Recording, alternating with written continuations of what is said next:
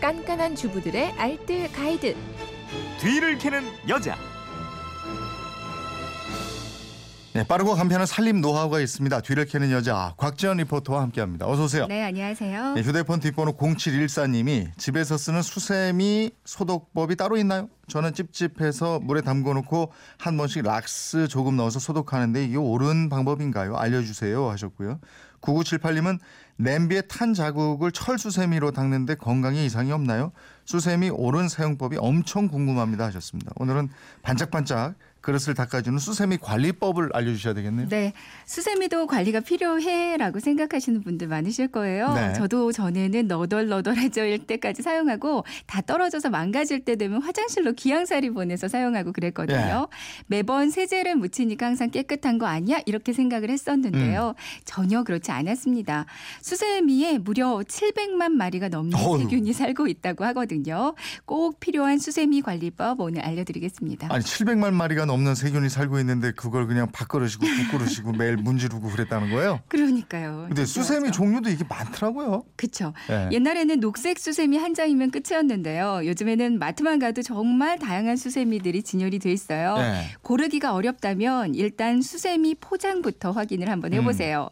다목적이라고 적혀 있는 녹색 수세미들은 대부분 부직포 연마제를 함유하고 있거든요. 네. 세척이 아주 잘 되고요. 청소용으로 좋습니다. 음. 다만 고급 식기류에 사용하면 스크래치 바로 생기니까 주의하셔야 하는데 예. 스테인리스 그릇이나 도자기류, 플라스틱 제품에는 사용하지 않는 게 좋겠고요. 어. 하지만 냄비에 눌러붙은 부분이나 프라이팬의 테두리 부분, 기름때가 많이 꼈을 때는 이 다목적 수세미가 잘 닦입니다. 네. 코팅 부분은 피하셔야 되고요. 음.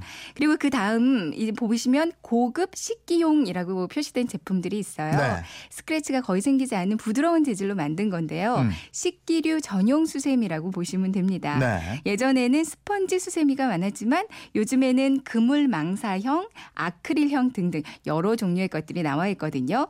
고급 스테인리스 냄비나 범랑, 코팅이 된 제품들 닦을 때 사용하시면 좋고요. 또 플라스틱 제품이나 유리, 사기, 크리스탈 등등도 이 고급 식기용으로 닦아주시는 게 좋아요. 네. 그리고 스테인리스 수세미라고 적혀 있는 것들, 동글동글하게 뭉쳐 있는 철수세미, 음. 이것도 청소용으로 아주 좋거든요. 불판이나 석쇠에 말라붙은 음식물 찌꺼기 제거하는데 아주 좋고요. 하지만 역시 코팅이 된 프라이팬이나 고급 식기에는 흠집 나니까 사용하시면 안 되고요. 네. 냄비도 철수세미로는 안 닦는 게 음, 좋습니다. 음. 그럼 종류별로 놓고 목적에 따라서 따로따로 이렇게 사용하는 것도 좋겠고. 그렇죠. 먼저 세균 없애는 방법은 뭔지부터 알아보죠. 4491님이 수세미를 가끔씩 전자레인지에 소독한다고 네. 하는데 이게 소독이 되는지 궁금합니다. 이런 질문이에요. 좋은 방법이에요. 예. 전자레인지 2분 정도만 돌려도 네. 세균의 99%는 소멸한다는 아, 실험 그래요? 결과 있었거든요. 예. 비닐팩에 종이컵 반 정도의 물을 넣고요. 음. 주방 세제랑 베이킹 소다를 조금 넣어주세요. 그리고 물에 적신 수세미를 넣어서 비닐팩을 손으로 조물조물 만지면서 빨아주세요. 네. 그런 다음에 비닐팩 입구를 묶지 않고 전자레인지 안에 넣어서 1분 정도 돌려주시면 되거든요. 네. 이 전자레인지 성능에 따라서 돌리는 시간은 다르니까 봉투가 좀 빵빵하게 부푼 다고 하면 꺼내주시면 됩니다. 음. 다만 철수 세미는 절대 절대 돌리시면 안 어. 되고요. 그럼 그건 어떻게 해요? 철수 세미는 불 어떻게. 소독해요? 그러니까 동글동글하게 뭉쳐 있으니까 물에 충분히 헹궈서 이물질을 꼼꼼하게 제거해 주세요. 네. 그리고 나서 끓는 물에서 살균해 주면 되거든요. 음. 물을 팔팔 끓여서 10분 정도 삶아 주시면 되고요.